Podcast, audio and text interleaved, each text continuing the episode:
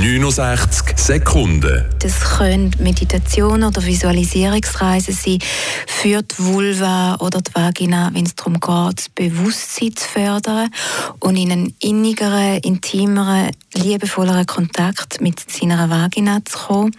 Das können aber auch klassische Kegelübungen sein, sprich Beckenbodenübungen. Wenn der Beckenboden soll werden, wo bis da unterdessen verschiedenste Variationen gibt, bis hin zu Kugeln, wo Frau kann einführen, wo ausgestattet sind im Inneren mit einer Elektronik, wo wiederum können verbunden werden mit dem Handy, wo Rückmeldung geben über Ausdauer und Kraft vom Beckenboden. Das können aber auch Massagestäbe sein, zum Beispiel in Form von Heilsteinen, zum die Vagina innerlich zu massieren, um in eine größere Entspannung zu kommen, in ein tieferes Loszulassen.